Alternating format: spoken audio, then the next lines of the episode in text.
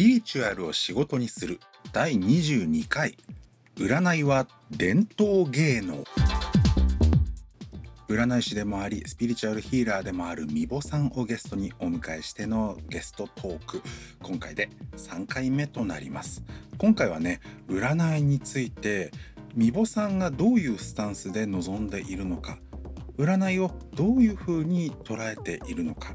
占いとはどうあるべきなのかについて伝統芸能になぞらえた話の流れになっています。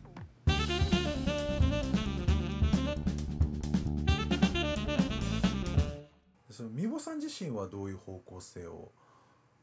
私自身はそれこそ占いを学んだ時ヒーリングを学んだ時どちらも言えることだと思うんですけれど本当に真面目に純粋にその技術に基づいて自分自分の能力を転化させていきたいといいますかいわゆるその技術自体があるっていうことはそれに響く何か要因があると思うんですね。例えば占いを今までやって実際にその時代を遡っているとそのよそのことが当たっただったりだとかあと過去の偉人がその占いによって紡ぎなされてきた成果があるっていう事実がある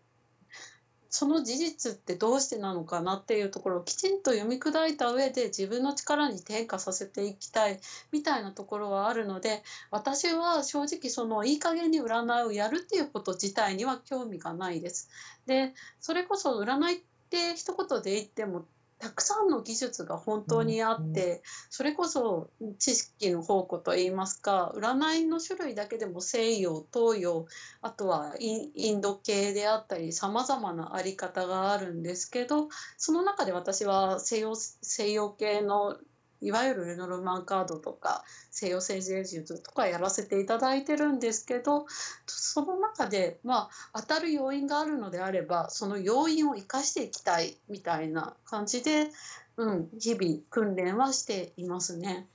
あその歴史を紐解いてその占い師とはどういうものなのかっていうその輪郭を浮き彫りにするんですね。そうですね。私はそれが大切だと思いますし、それに基づいたいわゆるその歴史を裏切らない形で、むしろそこから新たな開発を生み出すような形で占いっていう世界をなんか表現していけたらいいのかなと考えてます。歴史を裏切らないこれすごいどの職業でも大事ですよね。お医者さんでも何でも。まあそうですね。うん。あの変化させるのは大事なんだけどそのさせすぎるとこれ何だったの？ってやっぱりなりがちじゃないですか今って。どの,、えー、どのジャンルも、えー、変わりすぎてじゃあそれ別の何かでもよくね？みたいな。はい。だからだからこそあのなんだ縛られない程度に占い師って何ができる人なの？他の職業と何が違うの？っていうのをやっぱりあの気にするというか持ってないと。ダメって持ってた方がまあ占い師をやる上では強いでしょうね。そうですね。それこそ、あれ、長く続けてる、それこそ20年とか30年、老年になっても続けてらっしゃる方は、そこをきちんと理解して、それを技術として反映させてる、ある意味その伝統芸能的なところもあるのかもしれないですね。占いを伝統芸能って形容するの本当に今初めてなんていうか聞いたというか思いつくこともなかったですけどでも実際そうなんだろうなって言われてみると思います？はいですね、私自身もそれ思ってます。が、まあ、伝統芸能って言っても、まあ、始まりは国が違うことかもしれないですけどその歴史的なものをいわゆるリスペクトしながらその自分自身に反映させていく自分の技術として反映して結果することによって響いてくれるお客様がいる。そんな業界なんだと思いますね。あこれなんかあの違うジャンルの話かもしれないけどあの歌舞伎ってあるじゃないですか、歌舞伎。はい、うん、歌舞伎でねあのこの間「ナウシカ歌舞伎」ってやってて。はい。風の谷のナウシカを歌舞伎バージョンにしたものが上演されてて私それ見たんですけどあのやっぱり当然ねその数百年か数十年かで言ったら、まあ、あの数十年前に書かれた比較的新しいね「風の谷のナウシカ」っていう漫画の原作をああのはい歌舞伎の舞台に載せるっていう意味ではすごく斬新な試みがいくつもいくつもされてたんですけどはい。同時にやっぱりその斬新なその部分っていうかはあるんだけれどあのどこを切り取っても歌舞伎であることからは外れないんですよやっぱり。おお、はい。うん、なんかね今のみぼさんの話聞いててやっぱりそういうなんか歴史を裏切らないでかつ発展させて開発させていくっていうところがなんか今ね歌舞伎と私の頭の中でなんだけどねあの結びついたあの似てるなって感じたんです。あ、本当にまさにだと思いますね。占いを本当に行うってそういうことだと思いますし、ある意味その王将の方々であったり、そうでなくてもそのいわゆる有名なその方々っていうのはそこをきちんと丁寧にその自分の中で噛み砕いて表現なさってるっていう方が結構多いですね。わあそれをちゃんとやっているみたいになるとやっぱりその何て言うんでしょうさっきあのスクーリングでおっしゃったプロデビューするのは7割強で割と高いんだけれどちゃんとやってる人は1割以下みたいなそういうところになっていくのかな？そうですね。正直そんなところにもなっていてだからそのそのためにもいわゆるその伝統を教えている先生方が奮闘しているっていうのも理解してますしその奮闘してる先生方の意思があるにもかかわらずなんかそのなんだろう自分の習熟度はそこまでではないのに展開させている方も多くいるのでそこでちょっとパラドックスが起こっていわゆる問題になっているっていうこともありますね。ああその習熟度が高くないのに勝手に展開させるみたいなのはあの世阿弥の言ってる「手張り」になんかちょっと通ずるものを今感じましたね。なるほどです。あの最初はやっぱりルールを守る「主」なんだけどその守りきってなおすごくなってきたらへんで「は」破り始めてもう守るか破るかっていうところをもうぶっ飛んでもうすごいことになったらへんでようやく「り」離れるっていうねああ、うんうん。この順番守らないとやっぱりちゃんとした芸事じゃないよねみたいなことがねもう1,000年近く前に書かれてるけど変わんないですね。そうですね。変わらないですね。本当それは一緒だと思いますね。今の業界のあり方とそのまんまですね。すごいありがたいお話ありがとうございます。今回は歴史に学ぶみたいな話でちょっと堅苦しいかなと感じる人もいるかもしれませんけど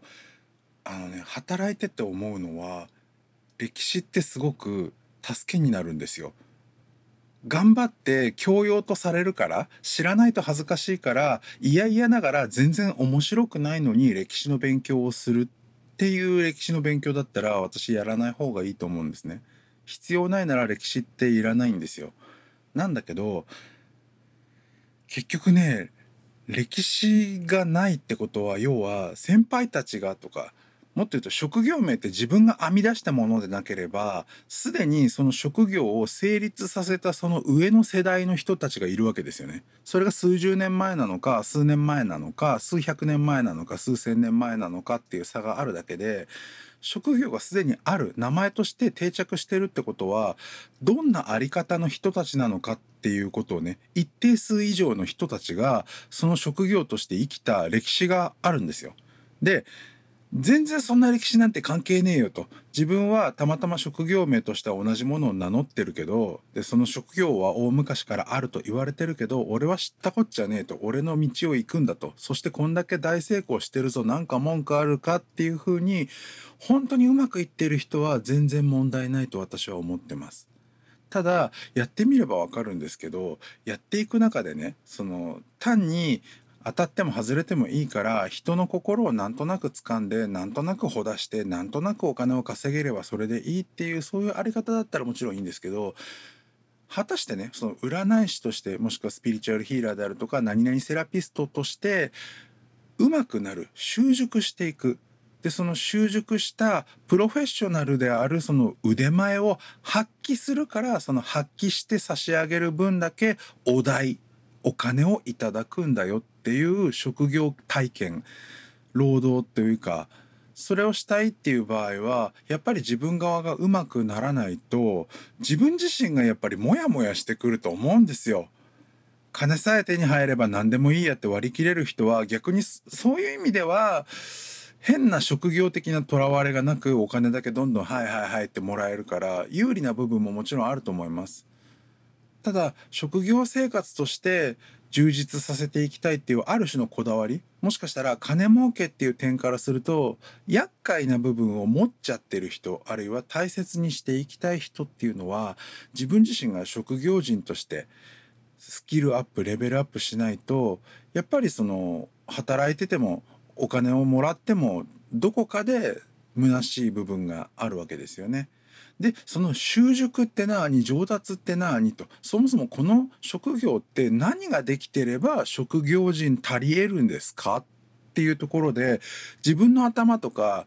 私なりにはこう思うんですっていうところで迷いなくスイスイスイっていける人はそれでいいんですよ。ただねやっぱりねそれでスイスイいけてる人って申し訳ないけど薄っぺらい人しか見たことないです。もっとちゃんとしたものもっとちゃんとしたものってなるといわゆる完璧なものっていうのはもしかすると一生たどり着かないかもしれないわけじゃないですか。それはピアニストでもバレリーナでももう世界トップクラスに上手い人でもまだまだまだまだって言ったりするわけですよね。それと同じくらいやっぱりスピリチュアルな仕事の世界であってもその人が真面目で本気であればこそ一生涯かけてもいわゆるこれでゴールです。はいすごろく上がりました。終わりですっていうのはねないんです。だから最初から負けが決まってる戦いに挑んでるとももしかすると言えるかもしれない。でもねそこに行くためにはやっぱり上達がしたいところではありますし上達って何って言った時歴史なんですよ。ある意味先輩たちの姿っていうのも歴史の一部ではある。すごく身近な歴史の一部でもあると思います。それだけで事足りるんだったら先輩たちの姿を見ていさえすればいいっていうのもありだと思いますよ。ただやっぱりねそれよりも先とかその先輩たちですらお話にも出てきましたけどあんまりそれ以上のステップアップをしないでただ年数を経たのでベテランで先輩であるっていうだけの先輩たちっていうのも山ほどいるんですよねどの業界でも。そうなった時そのある意味ではもう前に向かって歩いてない上に向かって登っていない先輩たちの姿を見たところでその背中を見たところで実はね自分のその先へもっと言うとその先輩よりも上手くなるっていうところは先輩の背中には映ってないんですよね。先輩だけ見ててもダメなんです。もっと偉そうに言っていいんだったらダメな先輩の背中なんかいくら見たところで何の役にも立たないんですよ。そこを超えていかないとダメ。ってなった時にはやっぱりねすでに亡くなった方々レベルとかもう何かしら文献であるとかかろうじて映像とかね音源とか何でもいいんですけれどもなんかそういうもう亡くなってしまったかつてのものすごい人たちみたいなものにほんの少しでも触れるしかない。そうなった時やっぱり現状ね記録媒体としてやっぱりその今時のその USB メモリーにねデータが動画で入ってますっていうのは本当に最近の話なんでまあ必然的に、ま、紙媒体ですよ紙媒体の書物であるとか何かしらを手繰り寄せるしかないんですね。っていうことでその歴史を学ぶっていうのは別に意識高いから頑張ってやる偉いこととかね一般教養として社会人のたしなみみたいなものでやるんじゃなくて自分が生きていくための命綱なんですよ。と なんかあのインタビューの後にいつもねかこつけて偉そうなことペラペラ喋るのがなんかうん、心苦しいなって思いながらもなんかまた喋っちゃってるんですけど最後にまた偉そうなこと言うのもなんなんですけどこういうふうにね歴史の存在がなければ本当もう命綱がないようなものだと大変だぞっていう風な心境はいい加減に「はいお客さん来たから今日の仕事終わりはい今月いくら稼いだラッキーへへ」っていうそういうタイプの職業人で満足している人はおそらく一生味わわなくて済むと思います。それを幸せだと思うかどうかだと思うんですけどうーん自分がね立派だって言いたいわけじゃないけど私はもしかすると不器用でやりにくいもしかしたら人一倍そんなのない方が人生楽なのに残念だねバカだねって言われるようなそういうこだわりをどっちかっていうと持っちゃってる側なんですよ。そのみぼさんと話してて意気投合する側の人間なのね。でそれでやっぱりスピリチュアル一本で10年超えて11年目そして12年目みたいなのにね今差し掛かってるんだけどますます本当に歴史歴史ないともうどうしようみたいな何にも調べるものそのこのぶつかった壁のヒントそのこの問題のヒントはどこだろうって言った時やっぱりそのね食えてればそれでいいじゃんあははみたいなベテランとされる先輩たちってやっぱり山ほどいるっちゃいるんだけど申し訳ないその先輩たちではダメなんだっていうところがねあります。すごいあります。特にやっぱり10年選手を経て自分自身がなんかある意味では先輩と呼ばれる側ベテランと呼ばれる側になってきてしまったからこそなんですよね。そうするとね、あの、何そんなことで悩んでんの？私はね、そんなこと一度も悩んだことないわ。別にいいじゃん、そんなことで悩むのやめなよ。っていうタイプの先輩のね、良かれと思ってのアドバイス。それをアドバイスだと思ってする先輩もすげえなって思うんですけどだけじゃダメなんですよ。もう歴史すごい大事です。ということでみぼさんのインタビューはまだまだ続きます。